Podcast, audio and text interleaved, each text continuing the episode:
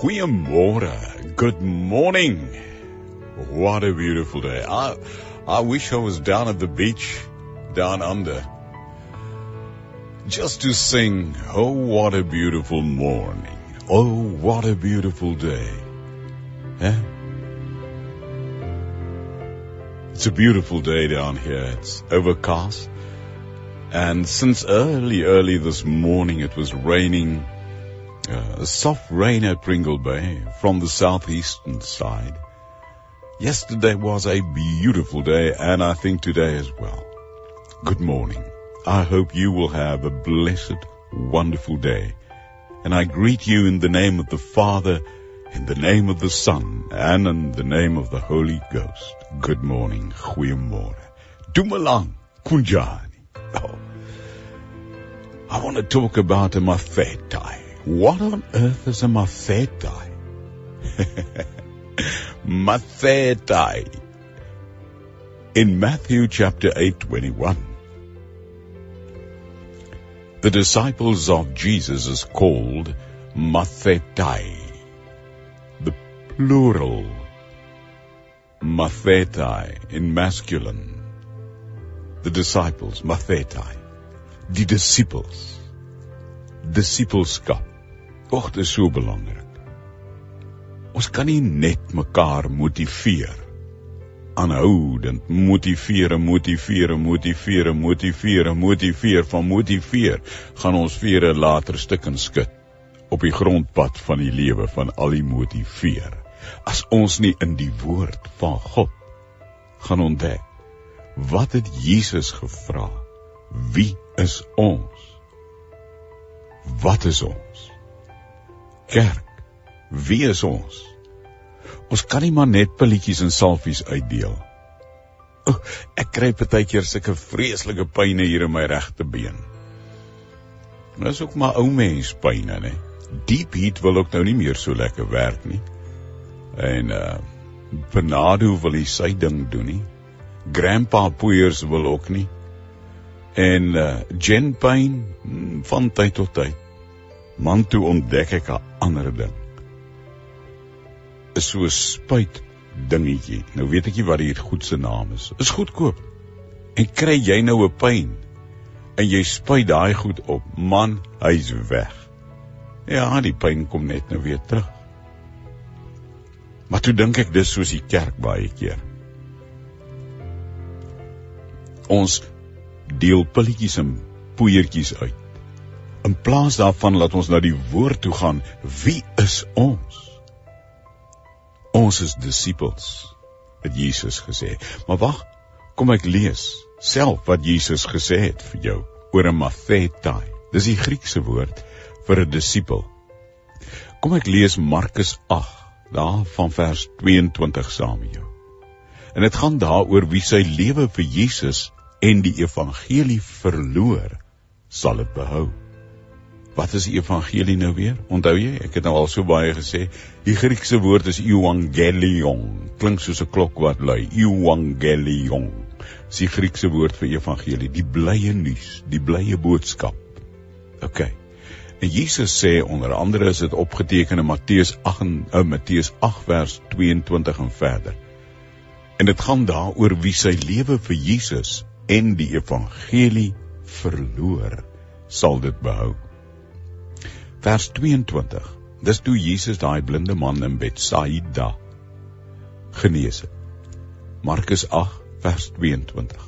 Hulle het in Betsaida aangekom en toe bring die mense 'n blinde man na Jesus toe en vra hom om hom aan te raak. Jesus het die blinde man aan die hand gevat en hom uit die dorp uitgelei en toe het hy op sy oë gespoeg, sy hande daarop gesit en vir hom gevra: sien jy al iets? Hy het sy oë geknip en gesê, is nou die blinde man het sy oë geknip en gesê, ek sien mense. Ek sien iets soos bome. Ek sien hulle loop. Kan jy jou voorstel 'n blinde man wat vir die eerste keer sien? Vers 25 van Markus 8 sê daarna het Jesus weer sy hande op sy oë gesit. Die man het sy oë oopgemaak en hulle was reg. Hy het alles duidelik gesien. Jesus het hom toe huis toe gestuur en gesê: Moenie by die dorp verbygaan nie. En daarna, sê vers 27 van Markus 8, daarna het Jesus en sy disippels na die dorpies naby Caesarea Philippi gegaan. En langs die pad het Jesus vir die disippels gevra: "Wie sê die mense is ek?" vra Jesus nou vir sy disippels. Hulle antwoord hom: Johannes die Doper, party sê weer jy's Elia, ander ene sê weer een van die profete, maar julle vra Jesus vir die disippels. Wie sê julle is ek? Petrus antwoord hom: U is die Christus. Toe belet Jesus hulle om dit vir iemand anders te vertel. Jesus kondig die eerste keer ook toe sy dood en opstanding aan. Jesus het hulle toe begin leer dat hy die seun van die mens is. sien jy vers 31 van Markus 8. Jesus het hulle toe begin leer. Wanneer laas jy geleer? Gaan jy net Sondag kerk toe? En op pad huis toe is jy vol nonsens en kritiek oor dit en dat. Het jy geleer? Leer jy nog al is jy 100 jaar oud? Jesus het hulle toe begin leer dat die seun van die mens baie moet ly, dat hy deur die familiehoofde en die priesterhoofde en die skrifgeleerdes verwerp moet word en doodgemaak moet word en 3 dae later moet opstaan. Jesus het met hulle hieroor reguit gepraat. Kyk sy boldness, né? Jesus praat met hulle reguit. Toe Petrus hom op sy geneem en vir Jesus gaan berisp. Petrus gedraam net 'n ou hoofouderling. Vat die dominee of die pastoor eenkant toe en gaan sê: "Hey, jy kan nie dit en dat sê nie." Vers 33 van vers 8 van hoofstuk 8 in Markus sê: Jesus het egter omgedraai, na sy disippels gekyk en vir Petrus berisp. Moenie in my pad staan nie, Satan, het hy gesê. Want jy dink nie aan wat God wil hê nie, maar aan wat die mense wil hê. Jesus het toe die menigte mense saam met sy disippels nader geroep en toe vir hulle gesê: Dit is in Markus 8 vers 34. As u iemand agter my aan wil kom, moet hy homself verloën, sy kruis opneem en my volg. Want wie sy lewe vir homself wil behou, sal dit verloor. Maar wie sy lewe vir my en die evangelie verloor, sal dit behou. Wat help dit 'n mens tog om die hele wêreld as wins te verkry en sy lewe te verloor? Wat sal 'n mens kan gee in ruil vir sy lewe? Wie om dan vir my en my woorde skaam te midde van hierdie ontroue en sondige geslag? Vir hom sal die seun van die mens hom ook skaam wanneer hy kom saam met die heilige engele en bekleed is met dieselfde heerlikheid as sy Vader. Disipel van Jesus. Is jy is ek disipel van Jesus. Markus 8:34 sê As iemand agter my aan wil kom, moet hy homself verloën, sy kruis opneem en my volg. Want wie sy lewe vir homself wil behou, sal dit verloor, maar wie sy lewe vir my en die evangelie verloor, sal dit behou. Wat is die kern? En ek wil jou nou nou ja, jy sal ook sê dis hoe laat is dit nou? 10 minute na 6 vroeg in die môre. Maar nou kry jy nie Maltabella pap of uh, oudspap of mieliepap of rice krispies wat pop vir breakfast nie. Ek gaan vir jou nou steak gee vir breakfast. Vaste kos, soos Paulus sê. Wat beteken dit om jou kruis op te neem en Jesus te volg. O, oh, daar's soveel hartseer oor hierdie teks in Markus 8 vers 34 deur die eeue. Wat dominees, pastore, priesters, vaders en wie ewer ook al aan gemeentes die verkeerde ding geleer het.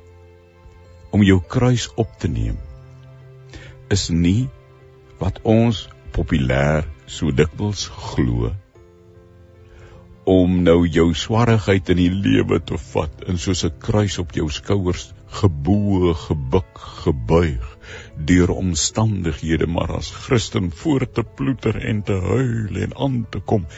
Wie as ek nou vir jou moet sê hoeveel WhatsApps ons kry hier by Radio Kansel en Kaapse Kansel op hierdie WhatsApp lyne. Waar mense sê ek gaan nou maar net voort. Ek het my kruis opgeneem en ek dra dit agter Jesus aan en ons huil die hele lewe deur want ek het my kruis opgeneem en ek volg Jesus. Dis nie wat Jesus sê nie.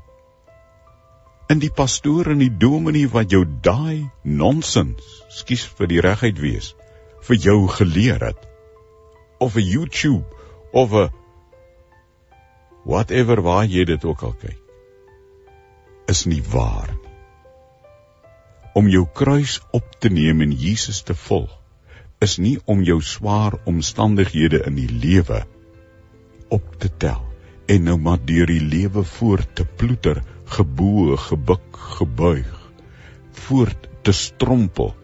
Dis ongelukkig hoe te veel Christene lewe sonder oorwinning.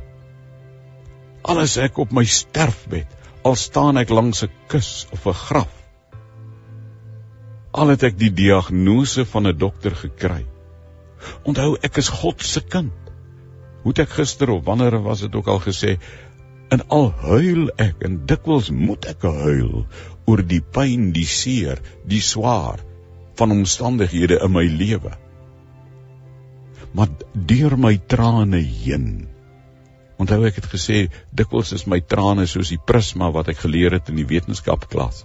Daarin staan dit 8 of 9 as ek nou reg onthou.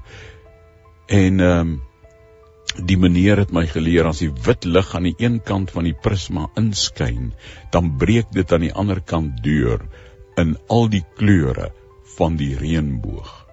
Hæ? Onthou jy daai storie? Onthou jy die storie van die prisma in die wetenskapklas? Hæ? Daai kleure wat deurbreek as die wit lig eenkant inskyn. Hæ? Al die kleure van die reënboog wat aan die een kant en die een kant kom die lig, wit lig in. In die ander kant skyn hy deur.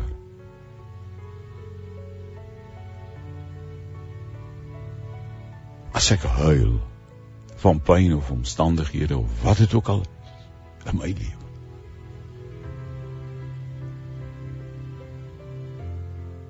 Deur my trane skyn die lig en ander kant is dit soos 'n prisma deur my trane die veelkleurigheid van die vreugde. Oh. En Jesus sê in Markus 8 vers 34 As ek my kruis opneem dit bedoel. Gaan sien dit in konteks dit staan daar. As iemand agter my aan wil kom, moet hy homself verloon. Sy kruis opneem. Wat beteken dit? Dit beteken ek moet sterf aan my eie ek. Dis die kruis wat ek moet opneem. Dit is die kruis wat ek moet opneem. Ek moet sterf aan my eie ek. Die Grieks het 'n woord wat ons nie in 'n westerse taal het nie. Kyk, ons praat van wanneer iemand doodgaan, uh so 'n persoon is oorlede. As ons praat van 'n dier wat dood is, dan sê ons nie die dier is oorlede nie. Nou ja, ek weet daar's baie in hierdie dae wat ons leef, human rights en diere rights en allerlei rights. En dan sal hulle sê die hondjie is oorlede. Maar eintlik is dit nou nie die heel uh, regte woord om te sê nie. 'n Dier sê ons vrek. Skus vir die regheid, maar dit is wat ons sê. 'n dier is nie oorlede nie. 'n Mens gaan oorlede. Jy sê tog nie vir 'n mens so en so het gevrek nie. Dis lelik om so te praat. 'n Mens is oorlede, maar 'n dier is gevrek. Nou in die Grieks man dis oulik. Hierdie woord sê letterlik Jy moenie oorlede gaan aan die kruis nie. Jy moet vrekker as vrek doodgaan aan die kruis. Jy moet toelaat dat jy jouself verloon. En dit is die eis vir disippelskap. Al huil jy as gevolg van omstandighede in die wit lig van omstandighede skyn by jou trane wat oor jou wange loop aan die een kant deur. Aan die ander kant breek dit deur in die kleure van die reënboog deur die prisma van my trane. Ek moet myself verloon.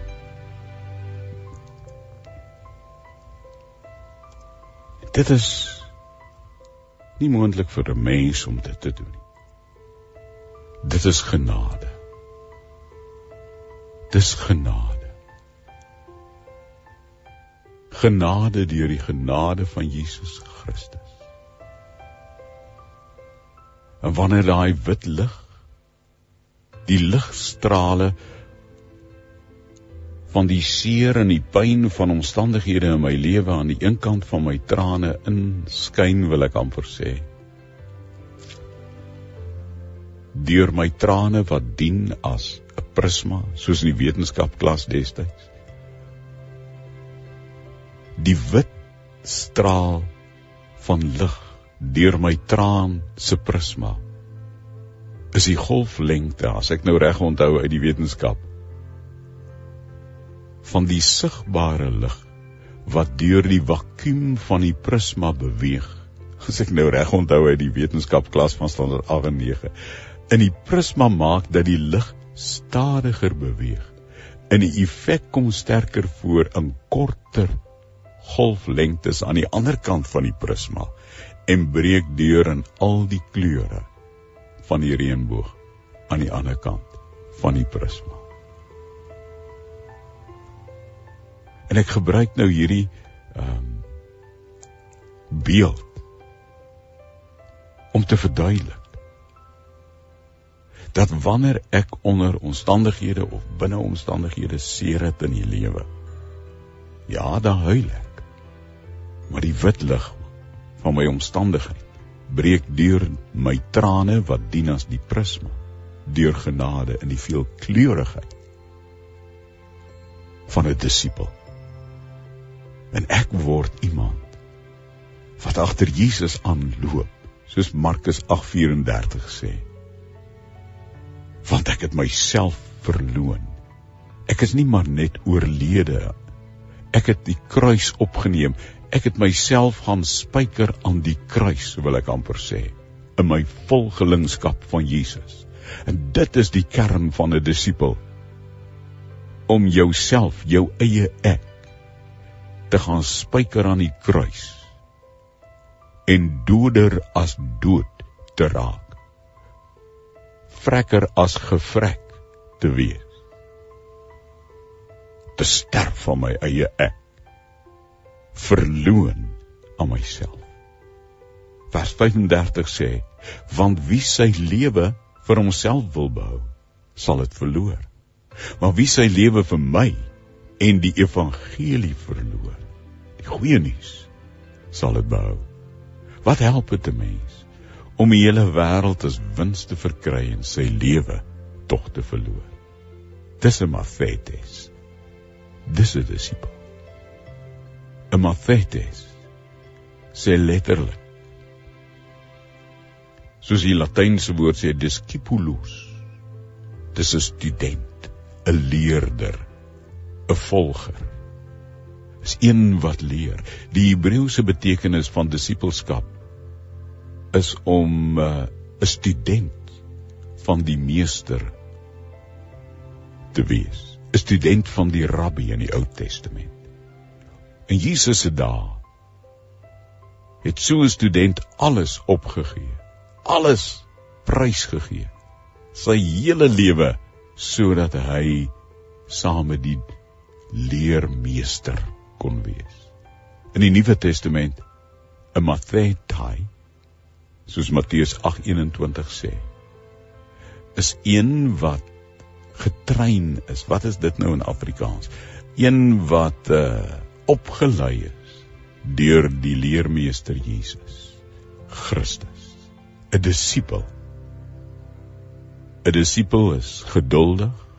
'n Disipel is een wat lewe en ondergeskik is aan God se wil. 'n Disipel is iemand wat lewe met 'n opofferende hart. Nie net vir homself, maar ook vir ander. 'n Disipel in Mattheus werk met dissipline. 'n Disipel hy omarm ook die goed in ander mense. Wie's ek en jy? Kom ons wees disippels vir Jesus.